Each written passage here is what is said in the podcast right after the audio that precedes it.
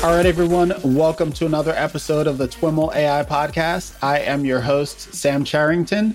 Today, I'm joined by Prem Natarajan. Prem is the chief scientist and head of enterprise AI at Capital One. Prem, welcome to the podcast. Thanks, Sam. Excited to be here. I'm looking forward to our conversation. We've got a ton of interesting topics to cover, including how you've crafted an AI research program at Capital One in collaboration with academic partners, some of your recent work on foundation models, graph machine learning, and much more. But before we dive into those topics, I'd love to have you share a little bit about your background and how you came to work in AI. So, what's a kid who grew up in Pune in a few decades ago playing cricket doing with AI, right? It's a good question to ask, a good place to start. I grew up, my family is ethnically Tamil. So at home, we spoke Tamil. I grew up in the state of Maharashtra, where the local language is Marathi. We had a school system where we had something called the three-language formula. The medium of instruction was English. Hindi was one of the languages that we were kind of required to learn, and which I ended up loving. And Marathi was the local language, and Tamil, of course, was the lingua franca at home. As it turns out, while English and Hindi and Marathi might, roughly fall in the category of Indo-European languages, the same language family, Tamil does not. So growing up, many of us who were kind of with similar background as me, we kind of make observations about language structure just as kids. I wonder why the order of these verbs and nouns is different. We may not even have known what verbs and nouns are, but we kind of knew these words signified these things. And somehow, I think deep in there was kind of a native interest a deep interest in kind of language developed, especially from just the comparative use of language in daily life. And that eventually led to interest in, language processing technologies, which very naturally then led to a broader interest in AI and machine learning, etc. That led to, undergraduate education in India, graduate school here in the US, was blessed to work on a series of DARPA and other similar DOD-sponsored efforts, which were all breaking new ground in speech recognition, natural language understanding at the time. Just a phenomenal time to learn from some of the champions of the trade at the time. Community was small, but very fertile. So many research problems, so many unanswered questions to dive into, and so many people who had thought about it for so long to talk with and learn from. And then it was great because I had my period of education in that world, and all of a sudden it became of mass market interest. Right. and so by the time it became of mass market interest, I was ready for it. So that's what brought me here. Awesome. It's always great to be in the right place at the right time. Indeed. Yeah.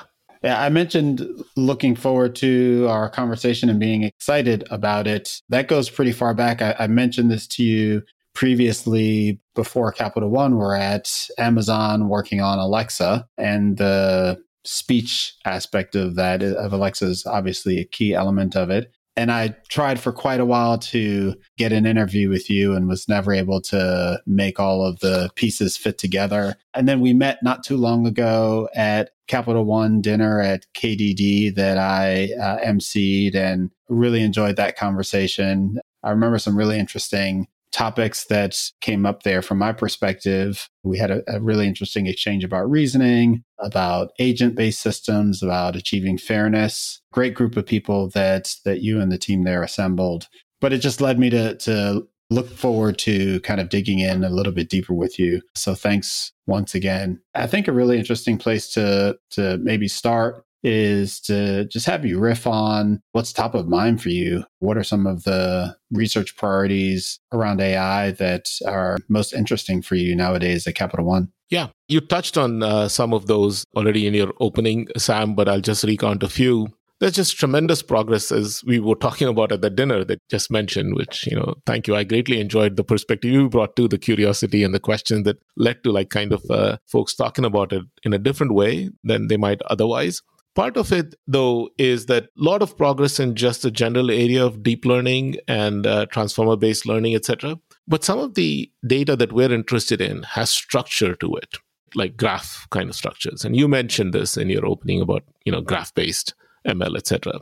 So one of the areas that we are very interested in is how do we combine the structure that is inherent in much of our data or some of our data with the power of these new techniques. And I think chatted with one of the people in my organization, Bayan, a while ago. And he and his team have been working on this area and some others on this topic. So that's one. Second area is how do we kind of understand the inference processes of these larger models?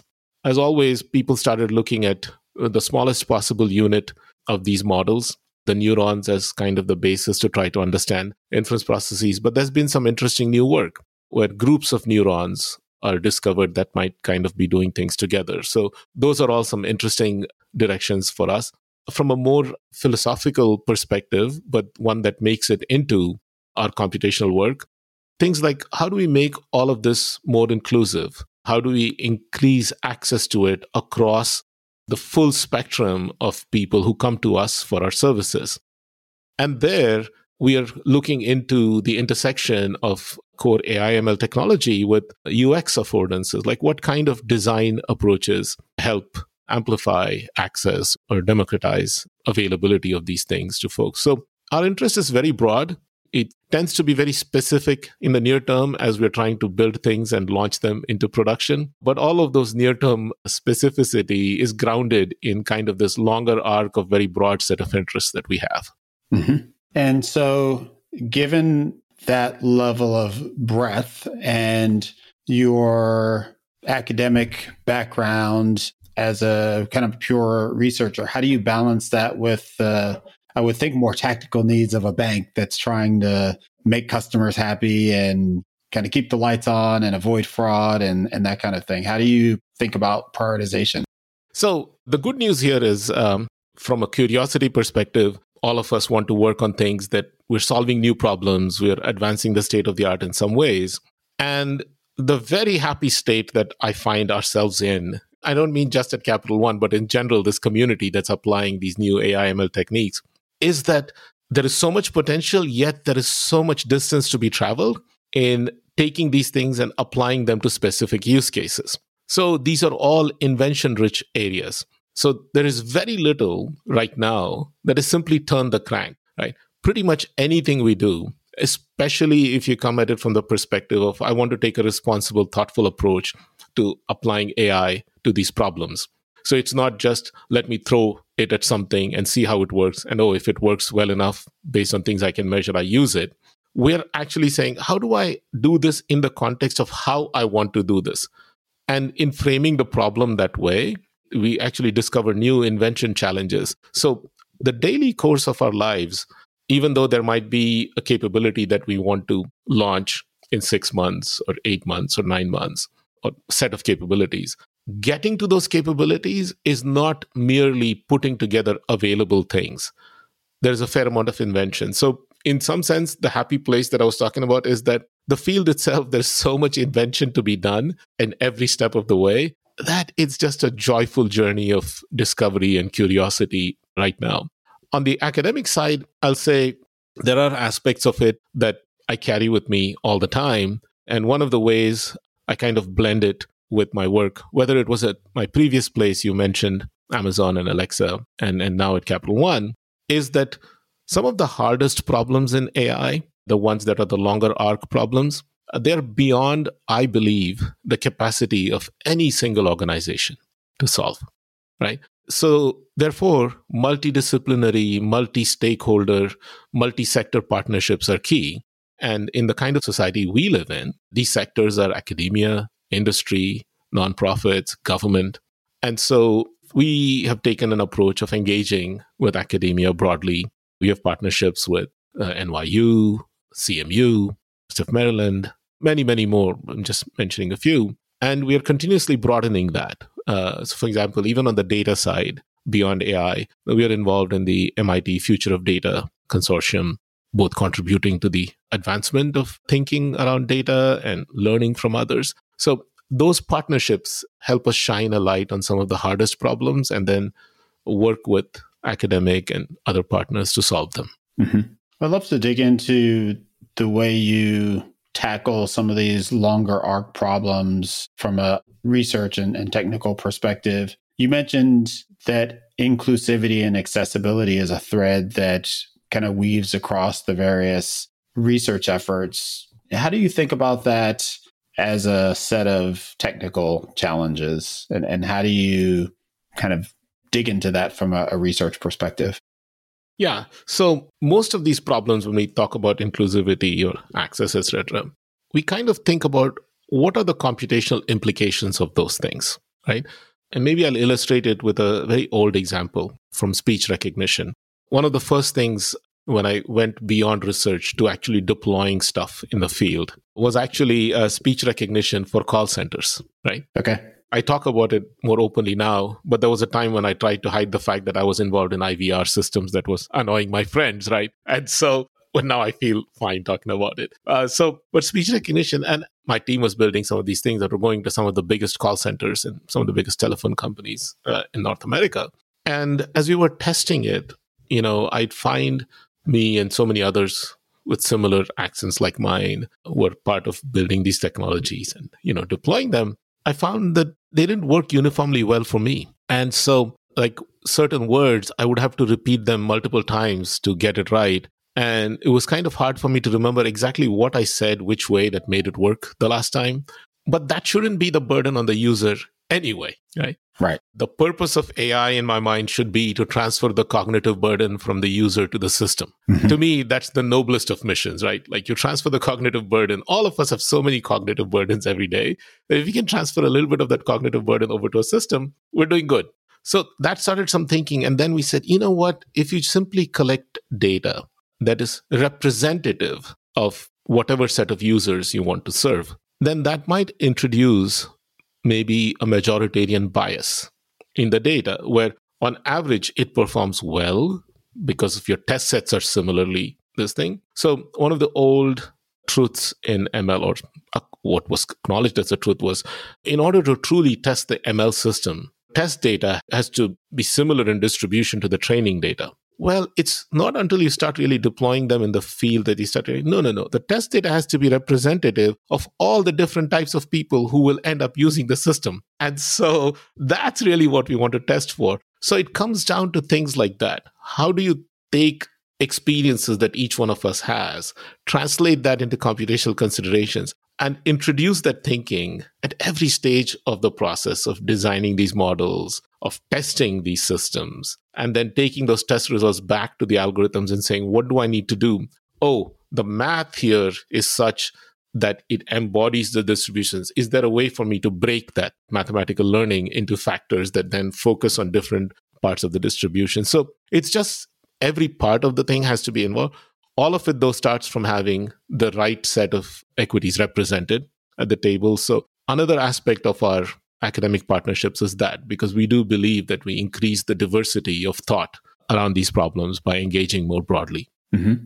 And so how does that translate into some examples of specific research projects? Yeah, so I'll give you a very specific name that sounds super technical, right? But is actually, like I said, like, you know, all the challenges in translating these into computational things. So if you think about what I talked on the data side, right? It's really about the fact that from a mathematical perspective, you say this data is in many different categories, right? And just by happenstance, there is imbalance in the amount of data that falls into these different categories. And how do I make sure that doesn't happen? So one of our recent publications, actually upcoming ones, is about how to simplify neural network training in the face of class imbalances on data, right? This is actually the name of the paper that some of our folks are working on. And so it's things like that that then say, oh, I know how to deal with class imbalance in training data while still optimizing performance for everyone. And then those training techniques are then used in production, in training of production models, and then the performance is improved across the board. Now, dealing with class imbalance is kind of an age-old problem in machine learning. Can you give us a flavor of what this paper, how this paper approaches that problem? Yeah, so many different techniques. So a lot of this, Sam, what happens is as some of these new techniques come in, we kind of think about what were some of the older learnings that we had and how do we adapt some of those approaches mathematically to newer ones. So here, broadly speaking, we'll talk about data augmentation or label smoothing or things like that. And so now we're getting even deeper, right? So we start with the end thing that we see, hey, different users are seeing different performance. If we want to make that the same, we trace it back to class imbalance. And we say, let's address that problem. And then we say, okay, what are the specific ways? What is the way in which I smooth the distribution? Or one of the ways is, if all of these different bins have different amounts of data in them, can I do some interesting math to make it look like they're all the same amount of data? Oh, wait, data augmentation, is that a way in which I can do it in a meaningful way to augment data that is in the original training set? Are there ways in which I can smooth the distribution of labels? So things like that. So many such techniques.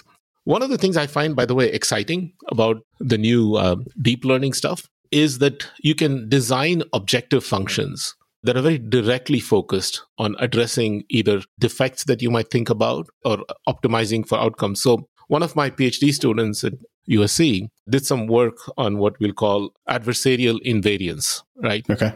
And then later extended it to unsupervised adversarial invariance in training of these models, where you can actually design the objective functions that you're using for learning to make sure that your predictions on different classes are equally accurate or not disproportionately different in different ones. And so there, the kind of data balancing happens as part of the learning itself, where you don't have to explicitly do it. So whereas historically, we used to have to take this very explicit way of data augmentation, et cetera, and that still helps. But we can now do more sophisticated things like actually engineer the math a little bit in the optimization itself to achieve the objectives that we want. Yeah, I love that example as a very clean articulation of kind of the pushback on, well, bias in machine learning is a data problem and you just have to collect better data and it has nothing to do with machine learning as a technical field or a set of techniques. Well, we have these things called objective functions, and we can architect those objective functions to address some of the biases that are inherent in the data if we're thinking about that. That's right. Actually, Sam, if I can just digress a little bit, but on that specific topic, you referenced the fact that we met at this dinner at KDD. One of the faculty members we had at our table, you might remember, was Kai Wei Chang from UCLA. I've known Kai Wei for several years now. And in fact, one of my current PhD students, Yihong Su, is kind of collaborating with him as well as part of his PhD studies. But Kai Wei's pioneering contributions in studying bias in natural language generation was that while for the longest time people said we're only as good as our data, he kind of broke the myth and said, you know what, we're not even as good as the data, and showed that many of the learning algorithms were amplifying the biases that were in data. So they were not just replicating the biases, but they were amplifying the biases. And I remember when I read that paper and I said, my God, what a brilliantly simple demonstration. The experiments that he did were just so elegant, like in showing how they amplify the biases in visual ways, like he was generating labels for collections of images. And even though the image might have somebody of a particular gender in a particular context, because the model has a bias of, in that context, in that environmental context, I expect the other gender or appearance of that gender. So it would generate labels, and that the distribution of that labels in the generated set was very much more skewed than it was in the training data. It was something that everybody could relate to. I remember as I was reading that paper, I said, gee, if they can amplify the biases, maybe they can reduce it too, right? That's what you latched onto with this whole objective function thing. But yeah, Kai Wei at our table was actually talking about this stuff. Interesting. And so this particular research effort, the simplifying neural network training under class imbalance, does that align specifically to a core Capital One use case like fraud, for example, or something else? Or I think I'm just pulling on a curiosity, like how closely aligned are the individual research projects with what the bank's doing? It's a fair question. I'll give you a couple of thoughts on that. One is, in the case of fraud, we definitely want to reduce fraud across the board. And there's huge skews from a class imbalance perspective. There's a huge skews in this capital. But without tying it to any specific use case, I'll just say almost everything that we want to use it for, right? We want to address this challenge, right? And it's not just us. Almost everything that everyone in the world wants to use AI ML for. These are fundamental challenges. But what happens in our case is we work back from specific things we're building, and we use it for a very broad set of applications. Fraud is the one that we highlight the most because it's just so broadly beneficial to attack that as a phenomenon. And it's kind of interesting too, Sam, because in addressing fraud, it's not super useful to find fraud super accurately 4 days after it happened. You kind of want to detect it in the moment. There's a time window. There's a time window. So we're almost satisfied if it detects it in the moment and the transaction is paused in some way, right? And so in those cases, the same approach of class imbalances can also come with other considerations. How do I also make sure that I can do it in real time and balance it and stuff like that? But without tying it necessarily to just that use case, I'll say that this is a fundamental problem, and this won't be our last publication on that topic. I'd like to think of this as just one more investigation of how to improve things. But that's kind of one of the fundamental journeys, I think, in machine learning. There's just no way to get around class imbalance. Like, whatever I do, I'm still going to speak the way I speak, and I can't convince other people to speak like me. And so that kind of thing, Yeah, pulling on the fraud thread a little bit more. One of the things that classically characterizes academic approaches to problem is that it's very, you simplify it quite a lot, and you say, hey, this is the specific thing that I'm looking at. I'm not even sure that this is relevant to what I'm trying to get at. What I'm trying to get at is I'm thinking about all of the conversations that I've had with Capital One and others about solving this important fraud problem. And there's some set of research that is going at it as, hey, let's think about fraud as this graph problem because it has inherently graphical qualities. And you've got this class imbalance, let's approach it from a class imbalance problem and try to address that. And I'm really curious, like when you have many disparate research efforts trying to tackle this problem, like how do you integrate all of those results into tangible system progress? Is that an interesting challenge in and of itself? Yeah, I think there are a couple of interesting things in there, which I think I understand what you're getting at. Like the problem may be the same, but there are so many different methodologies or approaches at getting at that problem. How do you bring them together in a way that they're at least additive, if not super additive? Because ideally what you'd like to do is, if I'm able to reduce fraud with one technique by 5% and by another technique by 3%, at a minimum, I would like the combination of the two to at least be greater than 5%. But ideally, I would like it to be greater than even 8%, like they come together and they do magic, right? So there are two kind of ways in which one can think about it. One is that you have an overall framework of how you are addressing fraud, some machine learning framework, etc. And there are specific subcomponents of that framework. And here we can tie back to our recent discussion. One might be, what do I do explicitly with the data that I'm using to train the models to improve that performance? Mm-hmm. Another is, what do I do with the objective functions to improve the performance? Yet another might be, what do I do to network configurations to improve that performance? A third might be, what kind of external knowledge sources can I bring in to improve the performance? Now, notice in the way I crafted this, maybe there's a little bit of sleight of mind, if not sleight of hand in it, where I explicitly listed things that are kind of complementary, right? Right. So if there were like four different ways of improving the data, the possibility that all four of them will come together and give an even greater lift is less than if I have an effort in improving the data stuff and then at the objective function. So partly it's in how we construct the research agenda. So at the core of what you're asking, if I take the more constructive or proactive approach to that thing, you're saying, how do you make sure you're investing in approaches that can actually be brought together to give you a greater lift, right? So I don't have to wait at the other end of the road for people to do certain things and then say, oh, how do I bring these together? Yeah. One can actually set up the problem to say, hey, there are these different things we could explore. Can we ask different folks to explore these different things? If we look at it from this framing, Sam, then you can also see, gee, maybe the research into how to bring in external knowledge sources into the prediction or inference process is a bigger, longer-term research agenda, right? Oh, maybe that's where I should do partnership with academia.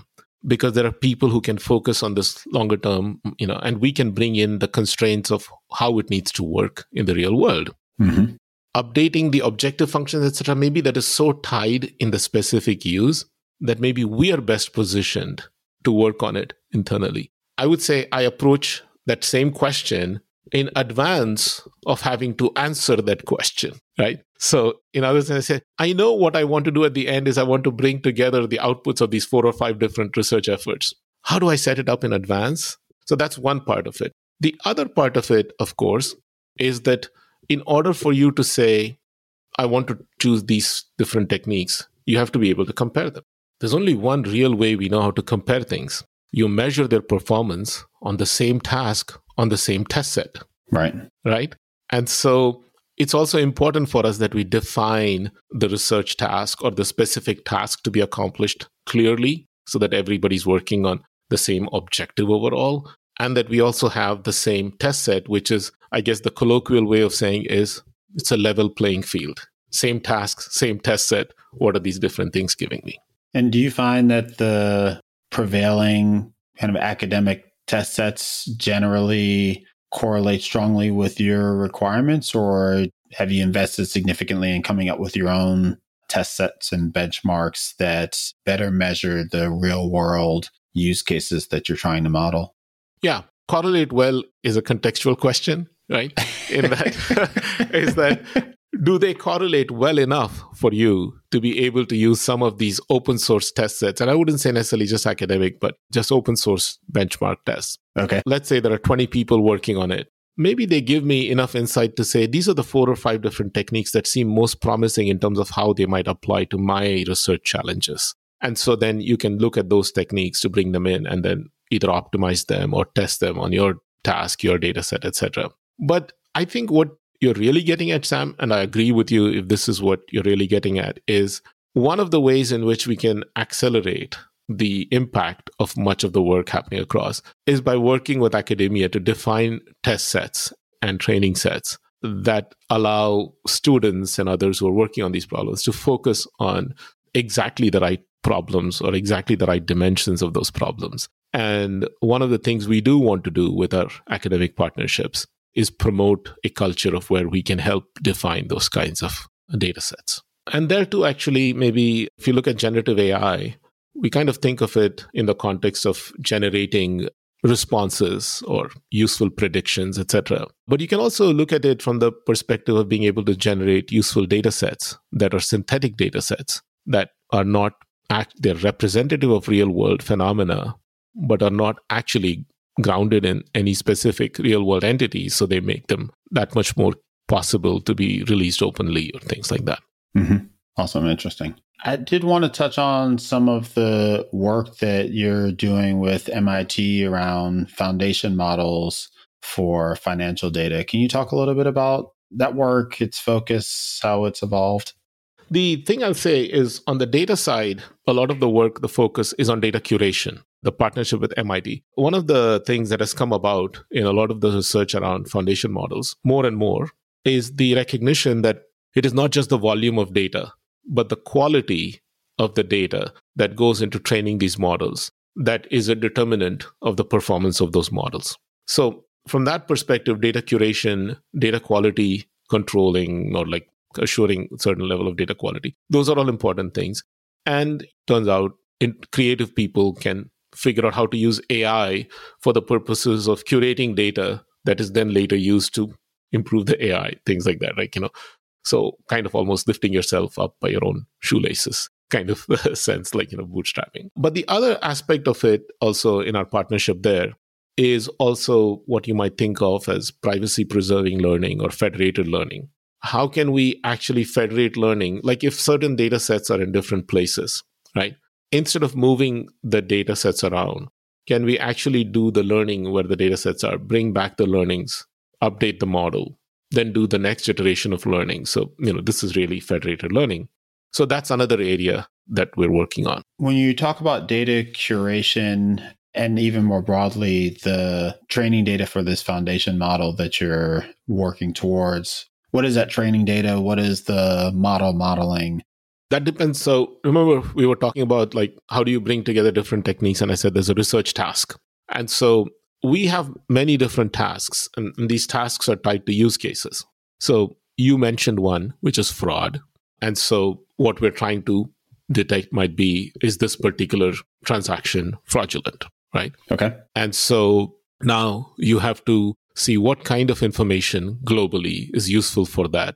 What kind of network configuration, when I say network, I mean neural network configuration, might best give you those predictions. And if the scores come out, how do I normalize these scores so that they're comparable across different events or different transactions, etc.? So all of these are important.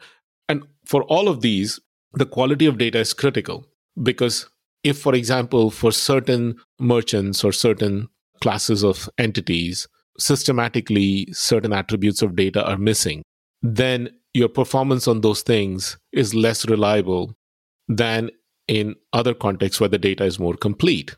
Or if the data is noisy, if the time registrations, for example, I'm just making up an attribute, time registrations are off simply because of some noise somewhere in the processing. All of those might affect the way in which the system learns and introduce variability into the scores that it produces.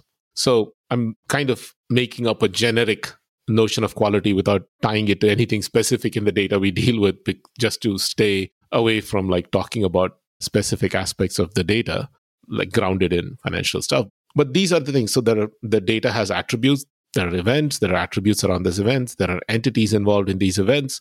And if any of this data is either missing, or even things like my name is Prem, or full name is Prem Kumar, and like if different people spell that differently, instead of all of that transaction data being able to be tied to me or like the one entity, maybe it gets fragmented across different things, and that reduces the effectiveness of the data. So data quality issues come in a variety of ways, and so we find different ways to address those. I'd say entity resolution, like saying that these three different entities are either the same entity or different entities, is an important problem regardless of the use case. And one of the things that we want to improve performance on by curating the data is entity resolution. And I was giving you a very simple-minded example of like, oh, you know, my name is misspelled or spelled in a few different ways. And then I want to find out that it's the same entity. But even if my name is misspelled slightly differently, if my address for both of the names is the same, that gives me some more confidence that this is the same person. And then I might be able to normalize the two things and improve the quality of the data. Now, instead of having two separate people, it's always the same entity, right? Whether it's used for fraud, whether it's used for something else, you know, and those kinds of spelling mistakes can happen with merchants also, especially if you have like a lot of different merchants, like, you know, the different people may spell them differently, or different databases have them spelled differently, but you don't want to treat them as different entities if they're the same entity. So I'd say more like, rather than take a particular problem and try to chain together a very point solution, part of our academic collaborations focus on what are some cross-cutting problems, like entity resolution, or the quality of data that goes into improving our entity resolution or anomaly detection, and how do we improve the data to improve performance on those problems? Because when you improve performance on those things, they can lift a lot of different boats. So you were kind of putting those together in a particular configuration. Maybe, maybe not. I actually don't even know if anybody's using it, simply because that's a level of detail or granularity that I'm not usually engaged in. But the fundamental problems that we are trying to solve through these things should help many, many use cases. Yeah. And am I correct that there's an LLM angle to that data curation approach? I have to actually check. I don't know, but I'll tell you this. There's increasingly. I thought I remember reading that somewhere. Yeah. I'll put it more generally. There's an LLM angle to almost everything nowadays. Because the thing is, for example, you can easily see how you can do it. Like if you can use an LLM to generate reasonable variations of entities, you can use that to train a system to say, if I see these variations, bring them together in one. So it's just like, in some sense, the use of the LLM is just so natural nowadays in many creative ways. Yeah. Great. So we've talked through several examples of your work. I think you mentioned that you could kind of sprinkle LLMs on everything. I'm assuming that that's part of direction that you're headed. I'd love to have you riff a little bit on where you see this all going? What, you know, with the popularity of LLMs and generative AI and the partnerships that you have in place, like how do you approach the future? Yeah, a couple of different thoughts on that, Sam. One, while LLMs and generative AI in general are kind of the headline terms under which we discuss a lot of these things, the underlying technology of deep learning, especially transformer-based deep learning, is something that we think has a lot of applicability even beyond generative applications. But if we believe that, then we have to develop our own expertise in terms of how do we take that technology and apply it to problems of interest to us, sometimes maybe uniquely of interest to us, but at a minimum, kind of specifically of interest in the financial space. And so one of the things we're doing and super excited about is we're building a world-class AI team, scientists, machine learning engineers, product managers, technical program managers, UX designers. So we're kind of going back to this notion of we need multiple perspectives in order to build the best systems that we can. But we also need top talent to kind of solve the hardest problems and the hardest invention problems in these areas.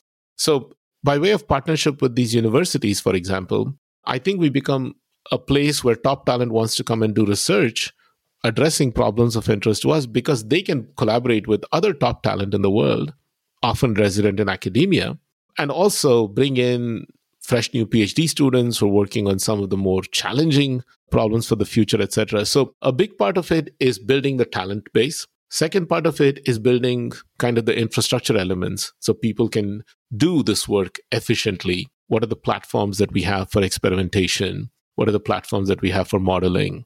What are the platforms that we have for testing? Because all of these accelerate the work of lots of different folks who are joining us. And then the diversity of use cases, of course, will attract creative, smart product managers, technical program managers across the board to come and work with these scientists and engineers in helping to advance the application of these techniques to newer use cases, to new customer-facing applications, etc. I had an interesting recent interview with Miriam from the team there at Capital One. And one of the topics that came up in that conversation was justifying investments in the work that her team was doing, machine learning engineering in that case. And I'm curious to ask you the same question, like how the bank or how do you think about the investments in research for a bank? What is the rationale and how do you think about the importance of it? I think historically, if you look at research, even in the context of NSF vis-a-vis DARPA, right? One of the paradigms for research is curiosity-driven research, where you're discovering new things for the sake of that discovery. That's very properly an academic mission and kind of the mission that NSF will take on itself, the National Science Foundation. For other modality of research, DARPA and maybe more of industry adopts, is what I'll say mission-inspired research, right? What is the mission I'm on? What are the services I'm trying to provide to certain sets of people, certain sets of customers? Where is today's technology and what is the gap between today's technology and what we need in order to serve these customers in specific ways that we want to serve them, right? And that turns out to be a very powerful framework for research that is designed to deliver impact. So in that sense, I would say we kind of pick the problems that solving which would drive impact, you know, drive benefits to our customers, advance our business, etc. And then we focus our attention on that set of problems. Now, it turns out, if those sets of problems are hard enough, then the solutions you come up with actually end up being generally applicable to lots of different things, right?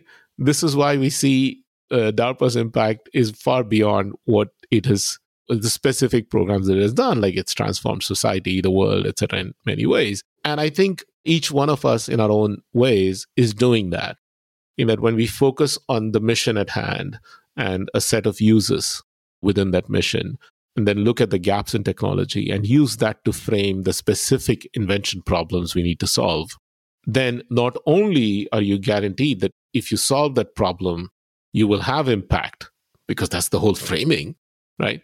Mm-hmm. It also turns out, I mean, and this is not necessarily intuitively true, but just experience shows us, it also turns out that solutions to those problems are very broadly useful to other things And I think there is something about, maybe it was Mahatma Gandhi who said something like, the solutions to the problems of humanity are to be found by living amongst people themselves and not in the remote peaks of some mountains. And so I think by rooting ourselves in like here and now problems that are big, they're actually examples of other problems, related problems. And so we're sampling from that set. And therefore, we end up creating solutions that have very broad impact. Awesome. Well, Prem, once again, it's been a pleasure chatting with you about some of the ways you're thinking about research at Capital One. Thanks so much for taking the time to share a bit with us. Yeah, Sam, thanks again. I think you have a way of making conversations so interesting and free-flowing. I really appreciate the opportunity to talk with you. Thank you. Yeah, take care. All right, everyone, that's our show for today. To learn more about today's guest or the topics mentioned in this interview, visit TWIMLAI.com. Of course, if you like what you hear on the podcast, please subscribe, rate, and review the show on your favorite podcatcher. Thanks so much for listening, and catch you next time.